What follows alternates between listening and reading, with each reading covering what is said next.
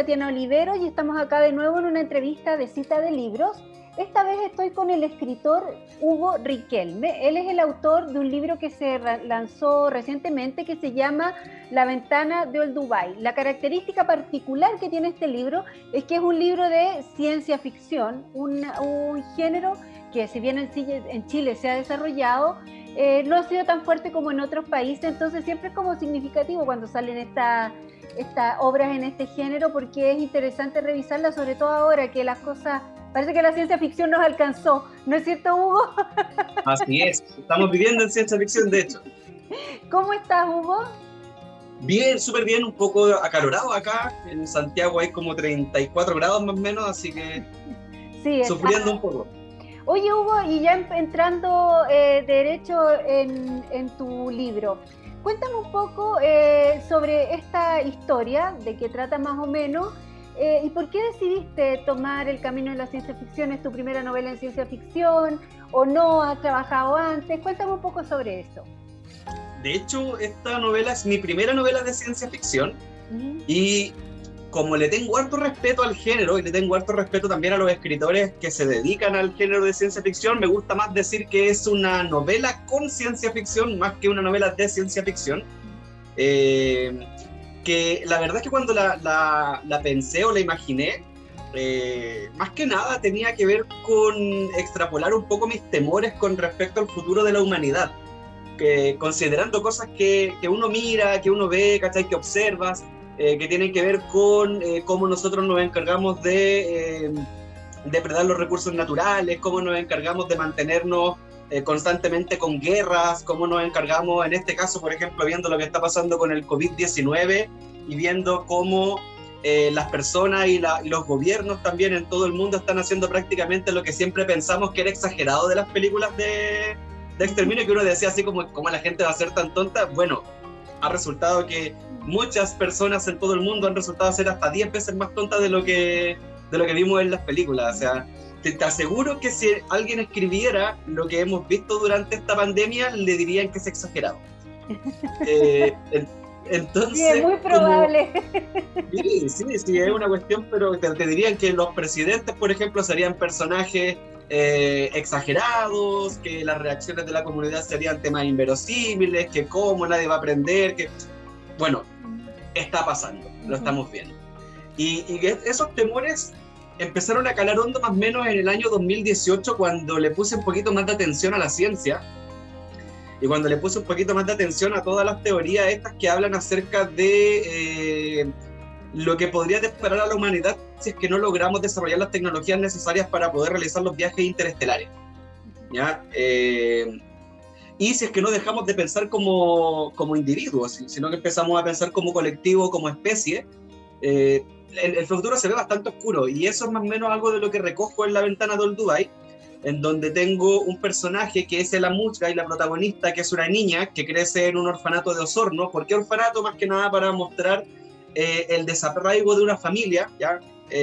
Y esta niña, a los 6 años de edad, mira por su telescopio, y ve el planeta Júpiter con sus 4 lunas galileanas, que es una imagen que me tocó ver en Quintero cuando estaba muy chico y que me marcó de por vida, y al personaje le pasa lo mismo, la marca de por vida y le muestra una conexión con el cosmos. Entonces ella empieza a buscar respuestas en el cosmos y a preguntarse, ¿me habrán estado mirando desde Júpiter hacia acá?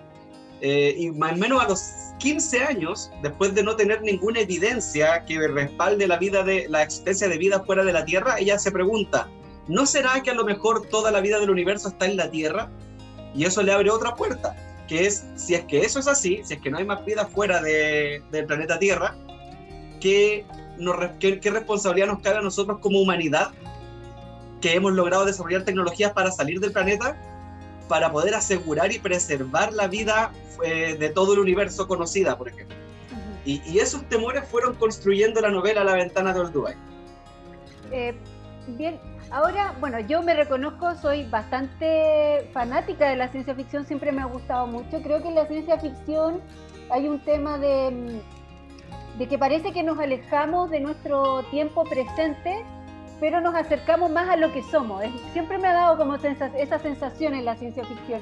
Y aquí en este personaje también está, porque están las las preguntas como clave de la ciencia ficción, que quiénes somos, qué es la humanidad, muchas veces comparándonos con máquinas o todo eso, en la ciencia ficción nos ponemos, empezamos a reconocer qué es lo humano, o nos cuesta reconocer qué es lo humano y qué es lo que nos diferencia.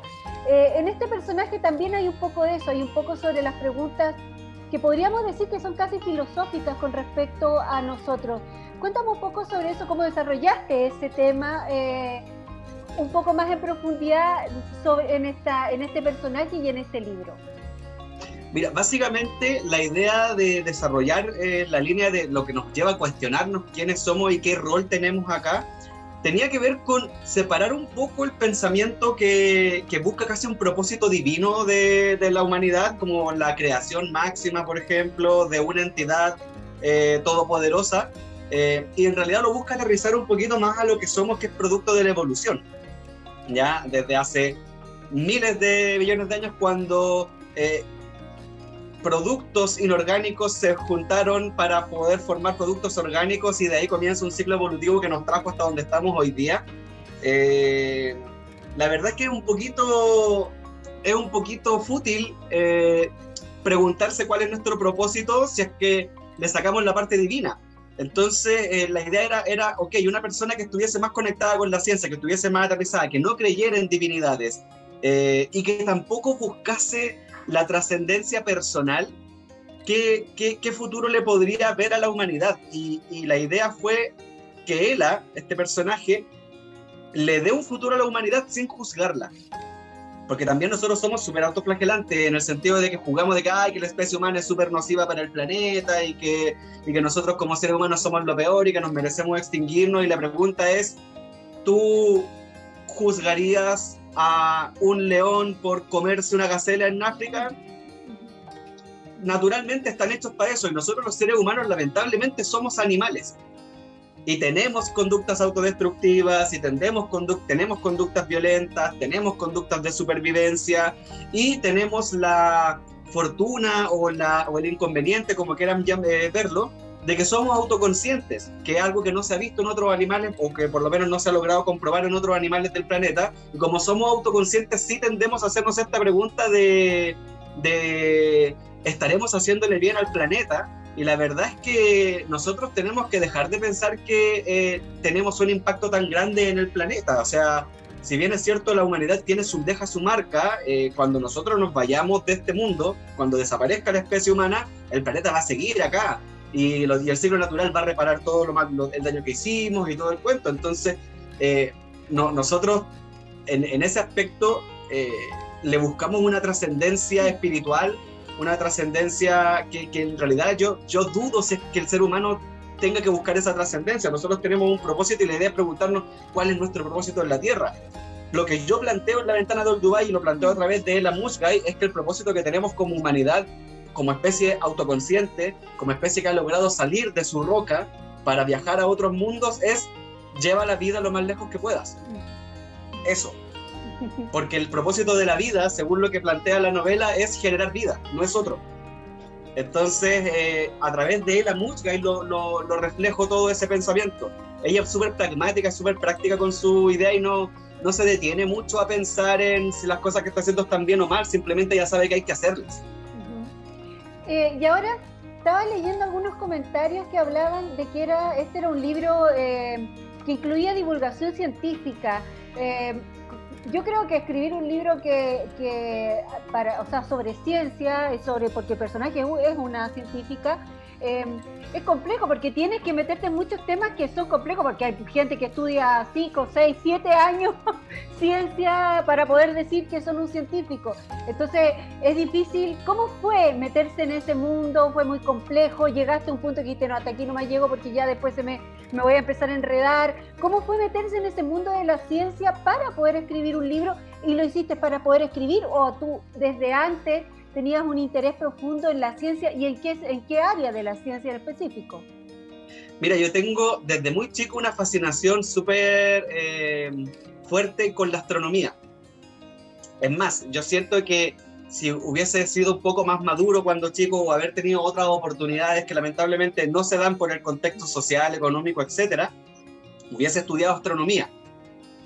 Mucha gente hoy día me dice, ¿por qué no estudias ahora? Y la respuesta es porque lamentablemente en Chile astronomía es una carrera que no está en vespertino, solamente tienes que estudiarlo de día, y a los 35 años y con una hija uno tiene que trabajar, lamentablemente hay que comer y hay que pagar cuentas y todo eso.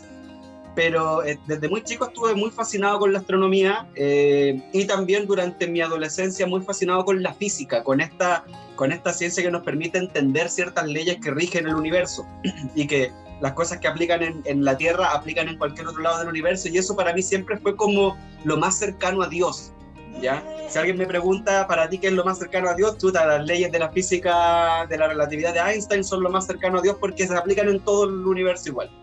Entonces, tuve esta fascinación. Ahora, lamentablemente yo estudié en un colegio técnico profesional, por lo tanto no pude acercarme más a los ramos científicos, más que de afuera, de mirarlos, de escucharlos, de leer alguno que otro libro, pero el fenómeno de YouTube te da unas facilidades que antiguamente tú no tenías, como por ejemplo ver físicos de España, físicos cuánticos de España, que hacen un canal para difundir la física cuántica y te la cuentan de una forma que tú puedas entenderla. No es necesario saber resolver una ecuación para poder entender cómo funciona una partícula, por ejemplo.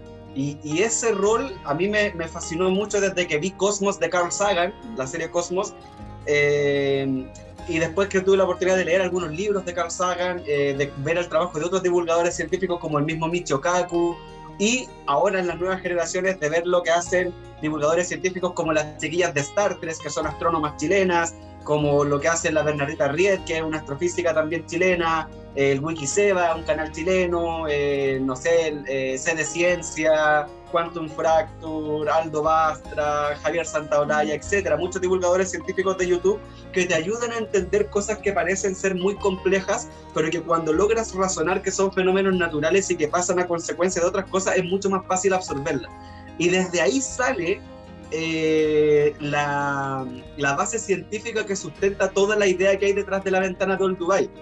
Sí, tuve que investigar como un año y medio más o menos, de leer un montón de cosas, porque dentro, una de las cosas que hago en La Ventana de Olduvai es hablar acerca de un hipotético motor de antimateria que permite viajar a Marte en 30 días. Entonces la idea era entender cómo funcionaría un motor, qué cosas son posibles con la tecnología actual, qué cosas son imposibles porque violan leyes científicas, etc. Ahí estuvo la investigación, pero afortunadamente la base venía desde hace mucho tiempo. Oye, y como para ir terminando esto, cuéntame un poco, ¿podrías decirme quiénes son tus referentes? ¿Qué libro nos recomiendas? ¿Con qué libro te has reencontrado? ¿O qué libro te fue muy útil para escribir tu libro, tu propio libro? Cuéntame un poco cuáles son tus intereses y qué nos recomiendas leer, como para, por ejemplo, los que quieren entrar, aparte de tu propio libro, para entrar en la ciencia ficción. Mira, para los que están interesados en entrar y partir con ciencia ficción, me gustaría recomendarles que visiten en redes sociales la página de ALCIF, A-L-C-I-F-F, que es una comunidad de autores de ciencia ficción y fantasía, porque en Chile se hace mucha ciencia ficción, se hace mucha fantasía de diferentes niveles, algunas con no tanta calidad y otras de mucha calidad, que lamentablemente la ciencia ficción dentro de la literatura en Chile está considerada como el hermano chico, el hermano pobre, y no está considerado como literatura, pero en Chile se hace muchísima ciencia ficción y hay bastantes exponentes que son bien buenos. Ahí pueden mirar e ir interiorizándose con el trabajo de mucha gente. Pero yo debo reconocer que mis referentes literarios no están en la ciencia ficción. No puedo reconocer a ninguno de los autores clásicos de ciencia ficción como mi referente, porque la verdad es que a mí me interesa la literatura, no me interesa la literatura de un género en particular. Puedo decir que el libro El futuro de la humanidad y La física de lo imposible de Michio Kaku, que son dos librotes grandotes de divulgación científica, fueron la base que me permitió armar la novela La Ventana de Olduvai. ¿Ya? Ahí está súper bien explicada los impactos de la física y cómo serían viajes a través del espacio con tecnologías actuales. El libro La Tierra Errante de Cixin Liu es un muy buen libro con unos muy buenos cuentos de ciencia ficción para que los puedan revisar. Hay una película en Netflix con el mismo nombre que está basado en uno de los cuentos, pero les recomiendo leer el libro porque el cuento no tiene nada que ver con lo que muestran en la película y es, a mi juicio, por la forma en que expande el mundo, mucho más completo. Pero mis referentes literarios están en la literatura tradicional contemporánea y hace poco descubrí que la mayoría son mujeres. Me gusta mucho la literatura de Nona Fernández. Si algún día me preguntan cómo te gustaría escribir, mi respuesta es me encantaría saber escribir como escribe la Nona Fernández. Me gustaría escribir como la Sara Bertrán. Me gustaría escribir como la Alejandra Costamaña. Me gusta mucho los cuentos de la Carolina Brown. Y en trayectoria, me gusta mucho la trayectoria de la carrera que ha desarrollado Francisco Ortega dentro de la literatura chilena. Siento que si yo mirara 20 años en el futuro y mirara para atrás, me gustaría que mi carrera se parezca un poco a la de él. Esos son los que te puedo más o menos mencionar como referentes, pero las mujeres que escriben en Chile la llevan porque, pucha, que escriben lindo, escriben bien y escriben desde una perspectiva bastante humana y dolorosa, pero que te hace reflexionar, y siento que si un libro no te hace reflexionar, en realidad estás perdiendo un poquito el tiempo con el libro. Bueno, Hugo, sí, bonita reflexión para terminar en referencia a la literatura. Te encuentro toda la razón, las mujeres chilenas en literatura la están llevando, en Latinoamérica en general, las mujeres están muy fuertes en literatura. Bueno, Hugo, te agradezco esta entrevista, te deseo mucho éxito con tu libro, lo recomiendo para quien quiera leerlo, y también está recomendado por otras personas y creo que es importante saberlo también. Bueno, Hugo, te agradezco nuevamente la entrevista, espero que sigas escribiendo, que logres tus sueños y logres escribir como los que admiran, y mucho éxito.